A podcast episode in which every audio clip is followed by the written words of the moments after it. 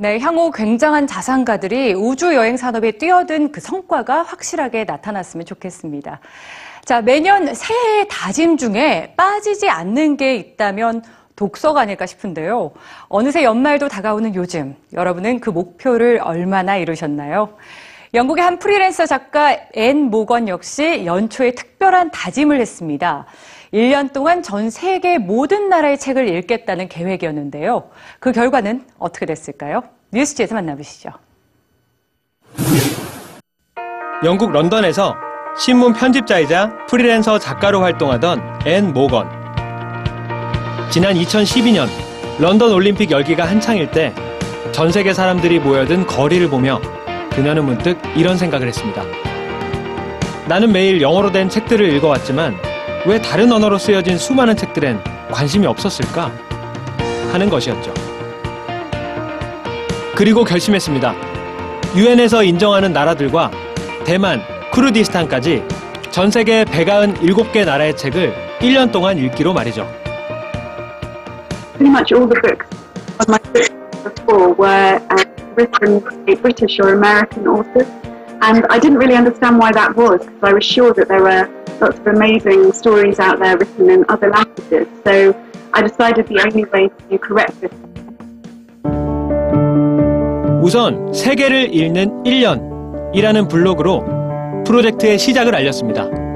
그리고 전 세계 친구들에게 도움을 청했습니다. 각자의 문화권에서 읽을 만한 좋은 책을 추천해달라고 말이죠. 반응은 생각보다 뜨거웠습니다. 물론 어려움은 많았습니다. 무엇보다 현재 영국에서 영문으로 번역되어 출판되는 문학작품이 3%에 불과했기 때문이죠. 그래서 많은 나라의 번역본을 구하기가 쉽지 않았습니다. 번역본이 없는 나라가 많았고 이야기를 글로 기록하지 않는 작은 섬나라도 있었습니다. 그러나 프로젝트를 응원하는 블로거들이 직접 자료조사와 번역까지 도와주면서 마침내 세계의 책 목록이 완성됐습니다. 일일이 자료를 모으는 것만큼이나 책을 읽고 블로그에 올리는 일도 만만치 않았습니다. I had to be very structured with my time.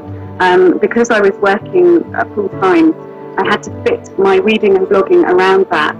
And so it meant sticking to a certain number of pages each day, making sure that I read 4 books a week, so that I could stick with my targets and make sure that I got through all the books in a year. 결국 그녀는 목표를 이뤄냈습니다.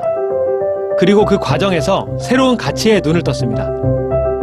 책을 통해 세상의 곳곳을 여행하는 동안 낯선 땅의 사람들과 한층 더 가까워질 수 있었습니다. It actually opened my eyes to what life is like in different parts of the world, but more so than maybe watching the news or a documentary. When you read a story, you see the world through someone else's eyes. You enter into their minds and you look at things as they see them. And that's a really mind-expanding experience. 세계의 책 목록은 이제 많은 사람들에게 새로운 도전이 됐고, 이 이야기는 내년 2월에 책으로도 출간될 예정이라고 합니다.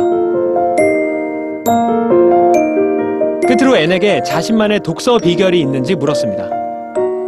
I suppose the way that I found that was best to stick to it was to have a set amount of reading that I wanted to do each day. And I suppose if you're able to do that, if you have the luxury of being able to build that into your time, then you're more likely to stick to it than if you just say, oh, yeah, I'll try and read, and then there's always something that comes up.